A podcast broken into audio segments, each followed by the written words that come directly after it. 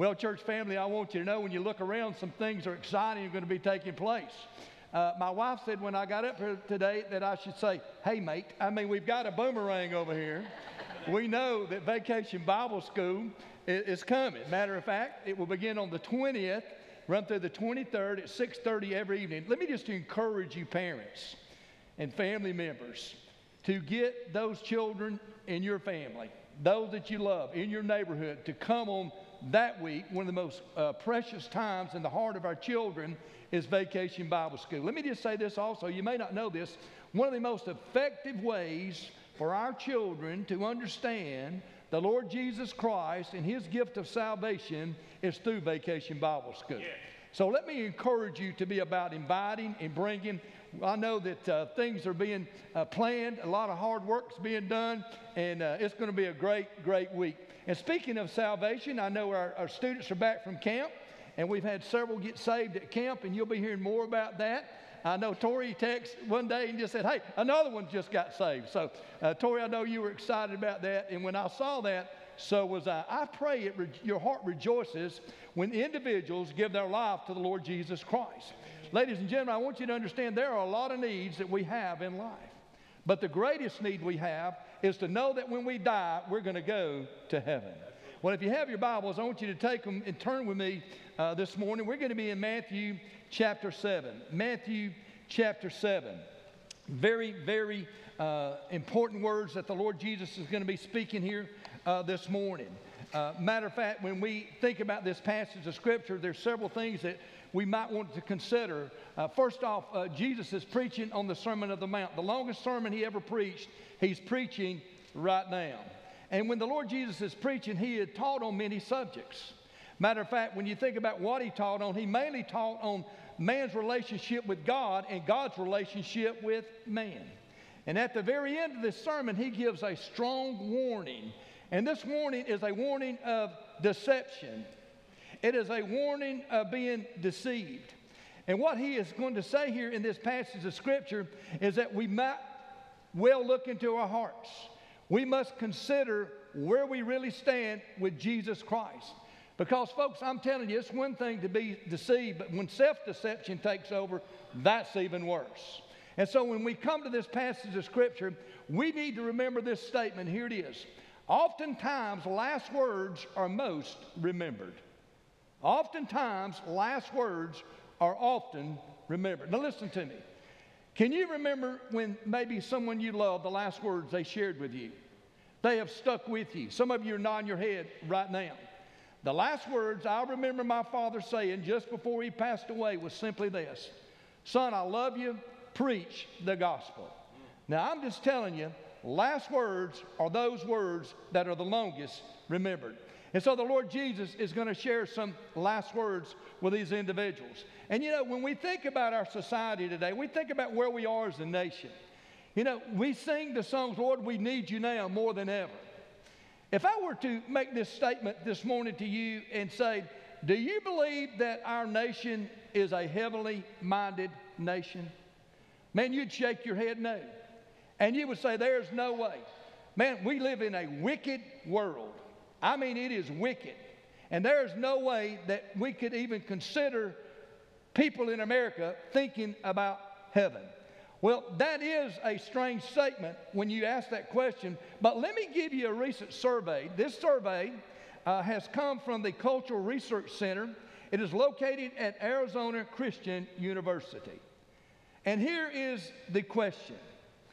Do you really believe there is a literal heaven that people go to when they die? Now watch this. I want you to hear the results.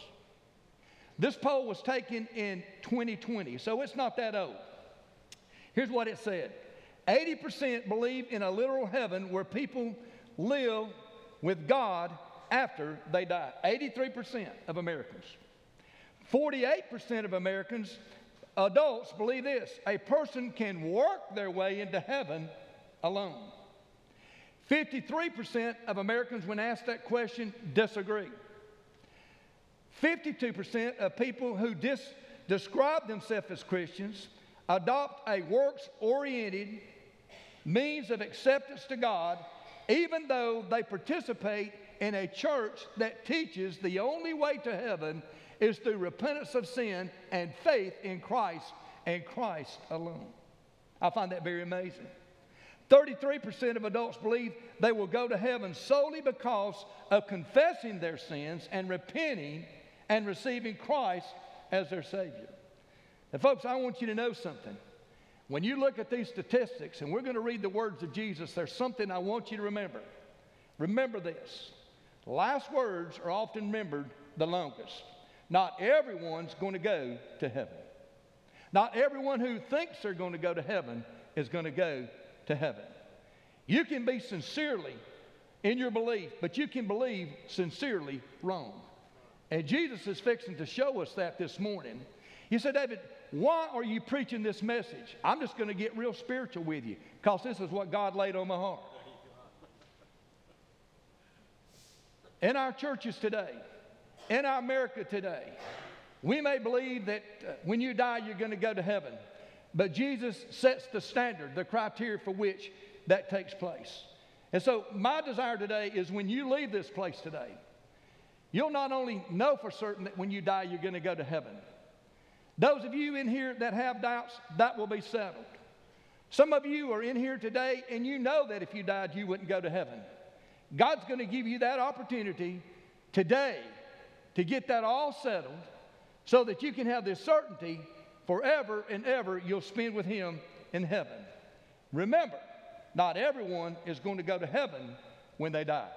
If you will, join me as we read Matthew chapter 7, and let's begin reading in verse 21, three verses of Scripture we're going to read this morning. Not everyone who says to me, Lord, Lord, shall enter in the kingdom of heaven, but he who does the will of my Father which is in heaven. Many will say to me in that day, Lord, Lord, have we not prophesied in your name, cast out demons in your name, done many wonders in your name? And then I will declare to them, I never knew you. Depart from me, you who practice lawlessness. Let's pray. Father, I pray today that every heart and every mind will not be distracted in any way. And Father, for just a few minutes, that you will begin to shine your light into the hearts of every person in every chair. And no one would leave here today, Father, without knowing you as Savior. Father, I pray you will bind the devil and the demons of hell from every distraction. Father, that we would see you move with great power so that your name could be exalted and glorified. And we ask it in Jesus' name, amen. The first thing that I want you to notice when the Lord Jesus repeats these or says these words in Matthew 7:21, he says, not everyone who says to me, Lord, Lord. The first thing that I want you to see here is a shocking declaration. A shocking declaration. You see, Jesus has just made a statement that has really shocked these individuals that are listening to him. I mean, I want you to think about who's there. You've got his disciples that are there. There is a large crowd that is there. You've got Judas that is there. You've got Matthew that is there. These individuals are all hearing what the Lord Jesus is saying, and he's simply saying, not everyone who calls me Lord will be saved. He's letting them to know something this. What he's saying is this. He said some people who think they're saved are going to wind up in hell because they never knew me as their Savior. He said, David, that is a tough statement. It really is. And folks, by the way, I want you to understand something. These are not my words. I'm the messenger boy. I'm repeating the words of the one that was crucified, buried, and rose again. Amen? If anyone should know what it takes for a person to go to heaven, he came from heaven, he went back to heaven, and he'll come again. And so when we look at these words and we listen to these words, I want you to understand these people heard what Jesus said. You're never going to make it to heaven. Some of you, and by the way, we're going to see here in just a moment, many of you will wind up in hell. That's what he's saying. So Jesus is saying something this. He's also saying, you can profess me, but you don't possess me. Notice what he says there again. Not everyone who says to me, Lord, Lord. You see, you can profess Christ, but not possess Christ. You can say a lot of things about him, but not believe in him. You can believe in the doctrines of the faith, the tenets by which we look to and adhere to. But I'm telling you, you can do these wonderful things and still miss God, still miss Jesus. You can be sincerely good.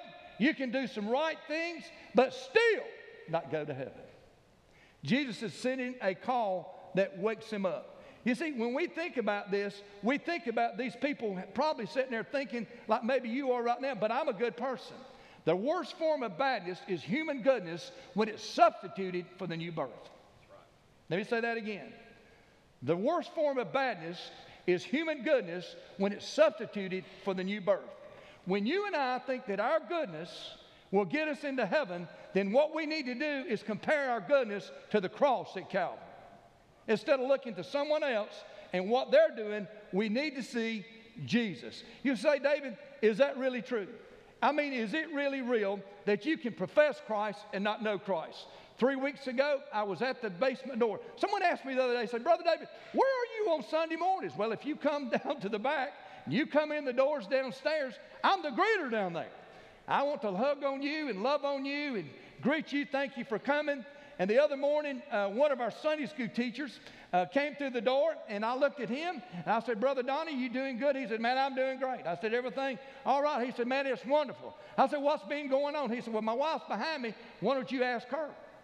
So I'm thinking, good night of living. He must have gave her a new diamond ring, or they were going on a vacation. I mean, you know, you get to thinking, what in the world would you be excited about? And so Kathy comes to the door, and I said, Kathy, Donnie just told me that something good's been happening or has happened, and I'm just asking you, what he asked me to ask you, what's happened? Tears began to fill in her eyes. A smile came on her heart. She said, Brother David, said, you're not going to believe this. She said, but I've been married to a preacher, Sunday school teacher for all these years. And this week, I removed the mask of deception and self-deception, realizing I was lost. And I want you to know, I went to Donnie, and the hardest thing I ever had to do was tell my husband he was married to a woman that was lost. She said, I've decided that I wasn't going to listen to what the devil said, that I would embarrass him, I'd make a fool of me, and all the things that he told me. She said, what I realized was what was more important is what God knew and what God said instead of pleasing someone else. She said, I went to him and told him what had happened. She said, he led me, and we got down, and I prayed and invited Jesus Christ into my heart. And she said, I want you to know I settled the issue forever, and it doesn't matter what man says. I know what God knows, and now I'm a child of God, and when I die, I'm going to go to heaven. Amen. I'm here to tell you, deception. He's making a shocking declaration. You see, ladies and gentlemen, you must be born again. Jesus told the most religious person in the Bible, Nicodemus, Nicodemus, you're not even going to see the kingdom of heaven, much less enter in until you're born again. You must be born above. There must be the Spirit of God convicting you of sin. There must be the Spirit of God drawing you to Jesus Christ. The Spirit of God confirms and convicts. And by the way, He's the one that will bring you to Jesus. And so we understand there must be the new birth. You must be born again. It's very clear when Jesus is sharing these words that some who think they're going to be saved, in reality, they're deceived. The Bible has much to say about this. Did you know that? He said, David, you just picked out one verse of Scripture, and you're going to take one passage, and you're going to tell me there's going to be a lot of people in hell who think they're going to be into heaven. Oh, yeah. But I'm going to do more than that. I'm going to share with you several verses, several things that the Lord Jesus throughout the Scriptures remind us of these things. For example, if you take God's Word and you look at verse 13 and 14, He says, enter by the narrow gate.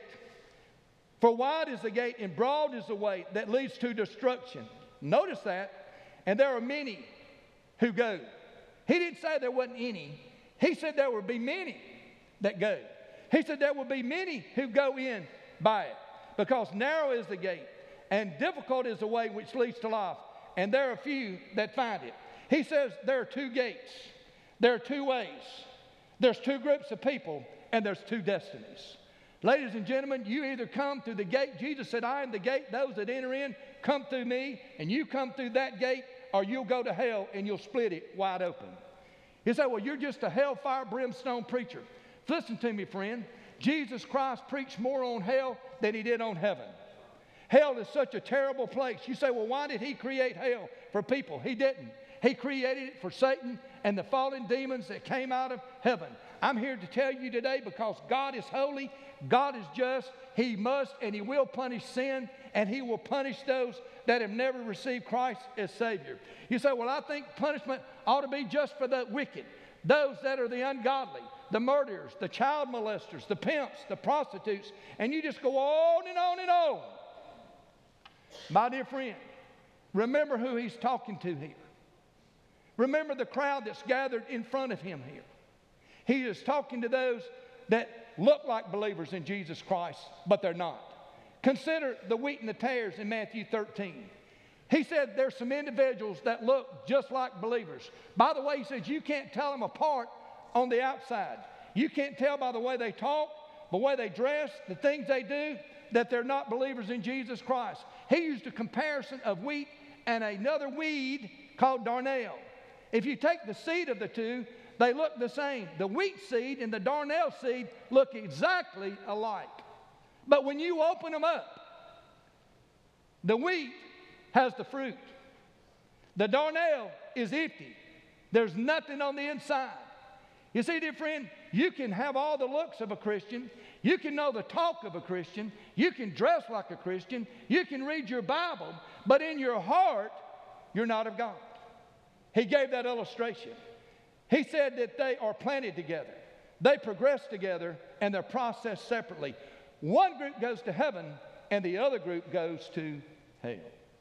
Not only did he use the wheat and the tares, he also read 2 Corinthians 13:5. Examine yourself whether you be in the faith. Paul said you need to examine your heart. Notice what Peter said in 2 Peter 1:10. He said, give diligence to make your calling, election, sure. I'm telling you right now, he is coming to the point right here. Jesus is. He didn't want anybody to stand before him one day. And God says, why should I let you into my heaven? You're going to see what these people say to this question. You see, folks, I'm here to tell you today, when we think about heaven, this should be the major concern of all the concerns of our life, because I'm telling you, eternity is too long for us to be wrong. And so we understand you must come through the gate of salvation. We see a shocking declaration. But not only do we see a shocking declaration, I want you to see a startling defense. You see, here's what's going to happen. Every person will stand in judgment. There's two major judgments. One of them is called the Bema Seat or the Judgment Seat of Christ. Those are for the true believers. They're not going to be judged on their salvation. They're going to be judged after they're saved, their service unto the Lord. But then you got this other judgment we find in Revelation 20. And Jesus is giving a picture of this. And they're standing before God. And I want you to notice the defense that they give. Look with me, if you will, in verse 22. Their defense simply says this: many will say to me in that day. Many will say to me in that day. Here is that word again, many. Many are on that road that leads to destruction. Many are going to stand before him, and they're going to say. In other words, they're going to give their defense. They're going to give their defense on the day of judgment. And basically, when they begin to speak with their words, describing their works, what they're going to tell you is this: I want you to notice what I have done. Instead of saying, this is what Jesus has done for me. You see, when you don't know Christ, all you can brag about is yourself. But when you know Jesus, bless God, all you can do is do what? Brag about him. And so here they are. They're going to give their defense. And it's based on their works, and it's based on their words. Notice what they say here. It's very interesting, the things they have done. And by the way, they did some wonderful, marvelous things. Many will say to me in that day, Lord, Lord, have we not prophesied in your name, cast out demons in your name, done many wonders in your name? What they said is, we've been good preachers. We've been good miracle workers. We've done a lot of good things, and you ought to recognize our goodness, and that's what we're going to base our eternity of salvation on, as our good works. Well, can I just go ahead and tell you something? Paul, writing to the church at Ephesus in chapter 2, verse 8 and 9 said, "For by grace are you saved through faith, and that not of yourselves, it is the gift of God, not of works, lest any man should boast." What he said is on that day, on Judgment Day, if you can't boast on Jesus, go ahead and tell you something, you ain't going to make it to heaven. He said, "David, that wasn't good English." No, but that's good preaching, bless God. I'm just going to tell you. Everybody all right? I'm here to tell you, it's a wake-up call. Jesus is giving him a wake-up call. He said, "David, what is it? How is it that people are deceived and they're self-deceived? How about works? How about preachers who preach for years and they think when they die they're going to go to heaven?" Robin and I was preaching in South Carolina. When I gave the invitation, several preachers came to the altar and got saved. Matter of fact, there was 37 of them. Preachers.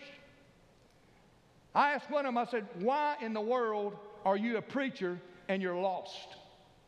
He said, "Well, I'm a preacher because my daddy told me when I was a young boy you'd make a good preacher, so that's what I wanted to be." "Well, how are you lost?" He said, "Because my grandfather was a preacher, and I thought just because he was a preacher that I would go to heaven." Listen, friends, you don't go to heaven by osmosis. You've got to choose. It's your choice. There are two gates. There's two ways. There's those two roads. And you choose which one you're on. He said, "I'm lost." And then not only are there preachers that are going to be lost. Judas was in this crowd he was speaking to, by the way. What about preachers' wives? Man, I'm telling you right now, I've had revivals. I preached revivals. I was preaching here one Sunday. A lady came down the aisle like to knock me down standing right there. I said, "What in the world is going on with you?" She said, "I'm lost." Her husband was off preaching. I said, "What do you mean you're lost?" She said, "I'm lost. I know I've been lost." She said, "As you started preaching, when you started preaching the passage you're on, I didn't want to listen to it. I didn't want to hear it because I knew I'd be convicted that I was lost." And she said, "I can't stand it anymore." She said, "I've known I'm lost for a long time." I said, "Well, why hadn't you done something about it?" She said, "Because I didn't want to embarrass my husband. He's a preacher." I can come tonight because he's not here. I don't want to embarrass him. She said, "But now that I've invited Christ into my heart," she said, "it wouldn't have embarrassed him. He would have been the most excited of anyone to know that I got saved."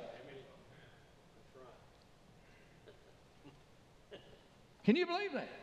Preachers' wives, deacons' wives. I was preaching one night on a Wednesday night, got through preaching, left the church, started down the hallway. Me and the man that was with me, watch this. We started down the hallway. We were going down the hallway. All of a sudden, Keith, something reached out and grabbed me by the shirt. I mean, folks, if you grab me from behind with me, it's adrenaline. It ain't flight, it's fight. Everybody all right? I mean, what do you want? I mean, I turned around. He said, "Don't worry, I just want to get saved." I said, "You what?" He said, "I want to get saved." I said, "Well, why are you down here hiding?" He said, "I'm the chairman of the deacons. And I've been waiting on you to come by here because I wanted to get you to pray with me. I need Jesus to save me." Happens to preachers. Happens to preachers' wives. It happens to deacons. It happens to Sunday school teachers. I'm here to tell you right now, you can work all you want to work. Instead of working your way into heaven, you're working your way into hell. Working your way into hell. So the self-righteous, I'm too good to be saved and don't need to be saved. Let me just read the roll call of hell to you right quick. Did you know there's a roll call of hell? If you take your Bible and you turn to Revelation chapter 21, verse 8, I want to read you the roll call of hell. He said, "David, you're one of them hellfire brimstone preachers. Thank you for the compliment. So was Jesus. But the cowardly, unbelieving, abominable, murderers, sexually immoral, sorcerers, idolaters, and all liars shall have their part in the lake which burns with fire and brimstone, which is the second death." Folks, I'm here to tell you right now, hell is a real place. Real people go to hell. Hell is for certain. You say, "David, the self-righteous, they go there. The fearful. You say, David, who are the fearful? The cowardly. These are individuals that know they're lost, but they're not willing to come forward in a service like this to give their heart to Jesus Christ because they're afraid of what people think. My dear friend, I want you to understand, this place right here is a place that loves you and accepts you. There is no better place than today to come and give your heart to the Lord Jesus Christ. They're afraid of what people would think. Not only do we see the fearful, but what is the unbelieving? Who is this crowd? This is that crowd that has a head knowledge but has never received Christ into their hearts. These are the individuals that can tell you all the things about Christ here, but they've never experienced Him here. Someone asked me one time, said, David, how far is heaven from hell? About 18 inches from your head to your heart. Yeah. 3 Tuesdays ago, be 3 weeks this coming Tuesday, Donna and I were with Mark and Carla, and Donna and just went over very casual and said, hey, Carla, what you been up to today? She said, well, I've been eating, getting saved. You've been what? I've been eating and I got saved. Donna's jaw dropped, my jaw dropped. Carla is our executive pastor's wife. Been in church all her life. I preached at their church where they came from many times. She's heard thousands upon thousands upon thousands of sermons. Now watch this. Here's what she said. She said, told this to Mark. Said, Mark, I've been sick a long time. I've had a lot of physical problems. What if I had died without Jesus? I'd been in hell.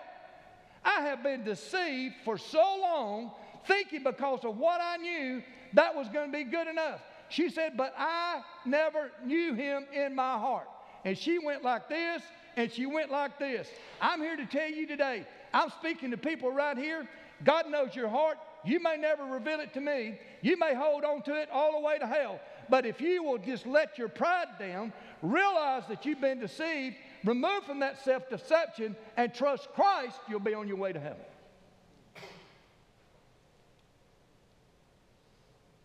Those that are deceived. Those who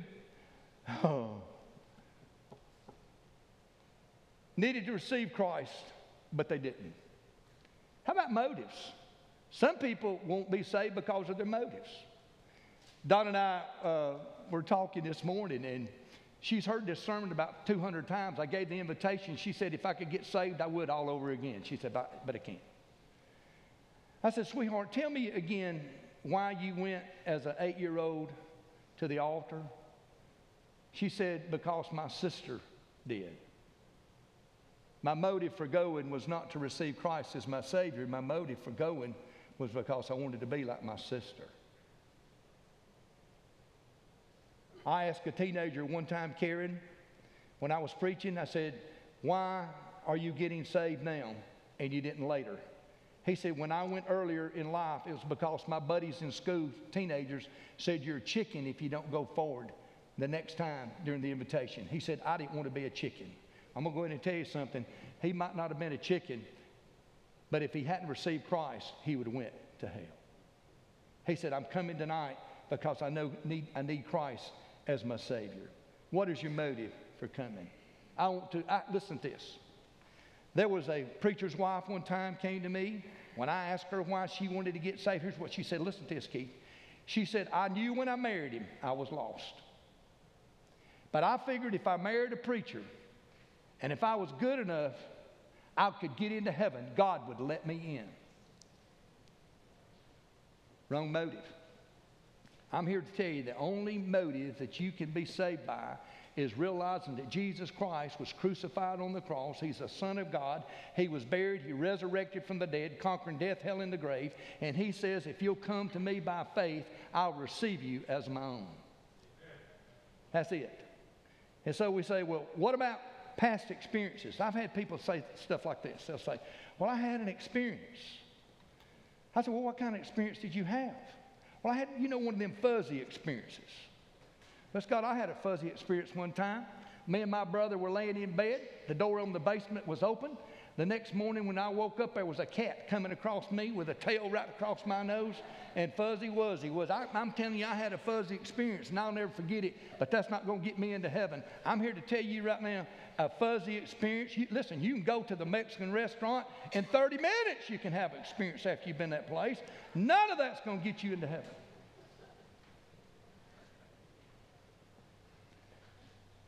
A startling defense. Last thing I want you to see, last point, and I'm going to be through, is this.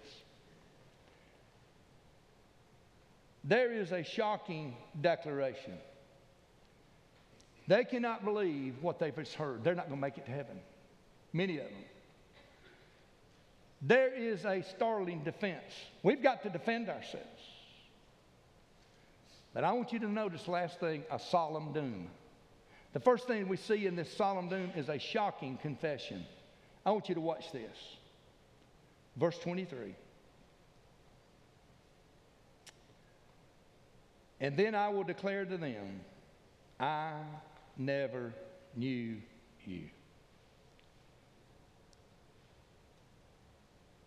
Jesus is not saying, I knew you and I forgot you. I once knew you and now I don't.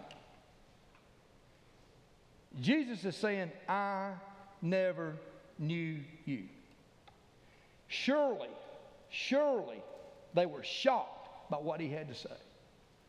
I never knew you. I want you to think about where they had been. I want you to think about all they knew. I want you to think about all they'd heard him say. But yet he says, I never knew you. That word "knew" is an incredible word. It does not mean to know intellectually. It means to know with intimacy. It is a picture of the consummation of marriage between a man and a woman. What he is simply saying here, I never knew you. And if he doesn't know you, you cannot know him. But before you leave today, in just a few moments, I'm going to give an invitation. You can know him, and he can know you. You say, David, is that bad? Man, it's less. It's terrible. 2 Timothy 2:19 says this, nevertheless, the foundation of God standeth sure, having this seal, the Lord knoweth them that are his. God knows those that are his. I can remember being a 27-year-old young adult, sitting and a preacher preaching a message titled simply this, How to Have Peace in a War-Torn World. He said, you can never know the peace of God until you've made peace with God. Ladies and gentlemen, I want to tell you, I had substituted being baptized as a baby in another denomination than Baptist. I had gone through a course as an 11-year-old called confirmation and was baptized again. When I was 12 years old, I went to a Baptist church and heard a preacher preach on sin and you must be saved.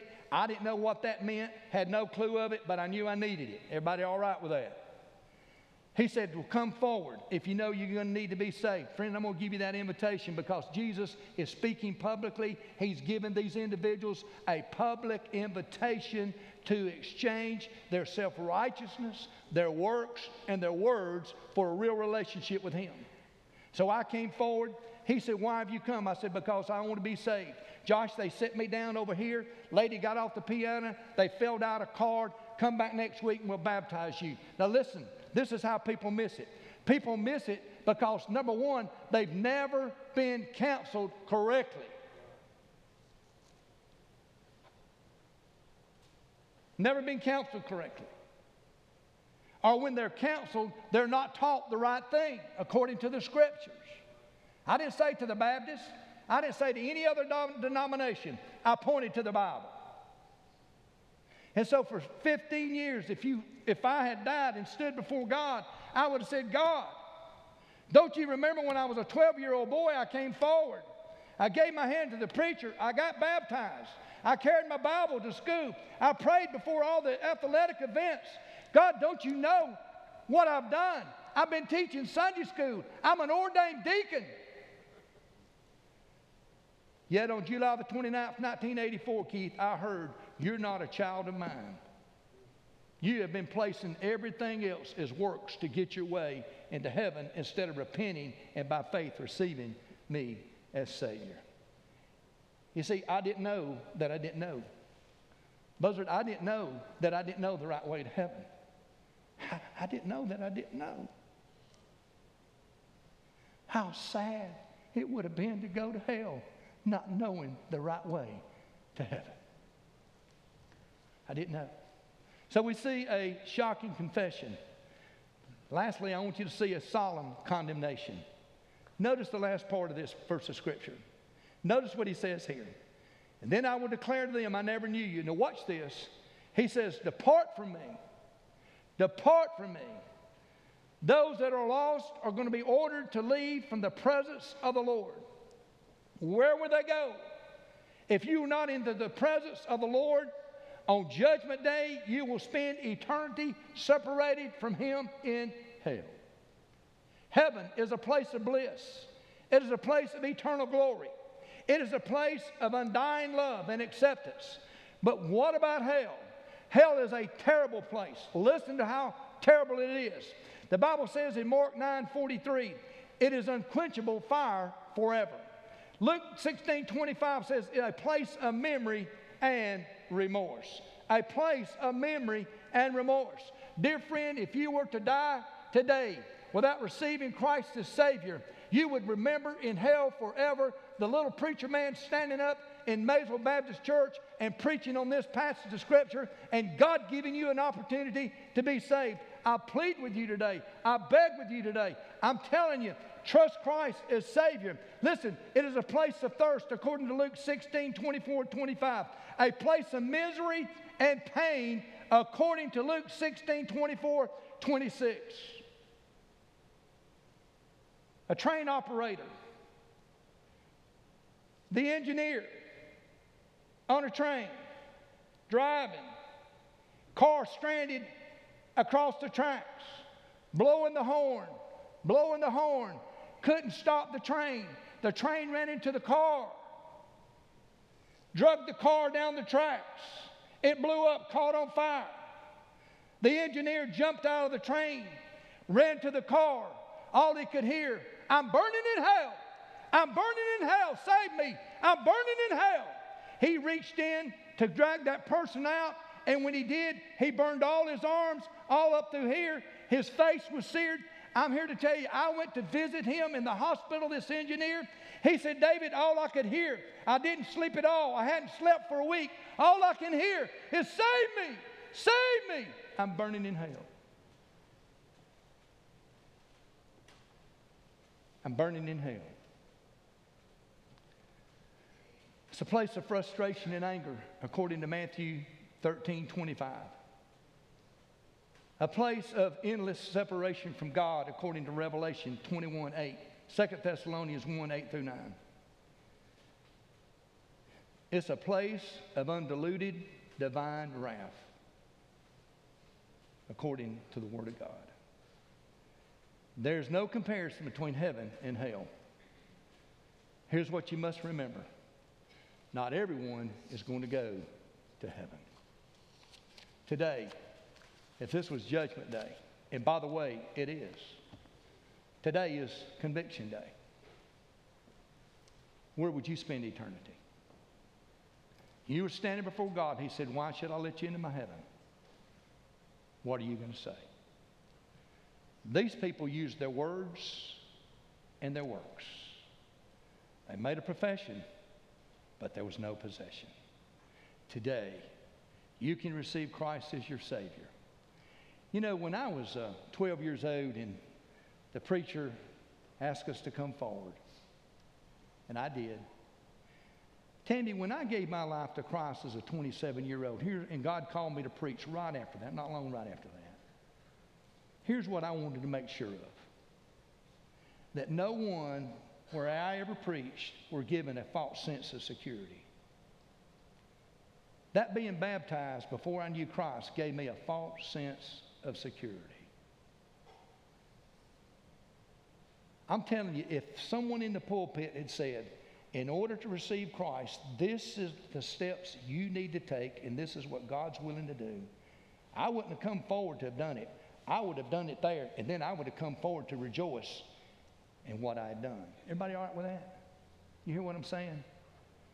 I'm just telling you, if I had known how to be saved, I wanted to be saved. Well, you say, well, you can want to be saved and be saved. The Philippian jailer said, what must I do to be saved? Paul responded, believe on the name of the Lord Jesus Christ, and thou shalt be saved.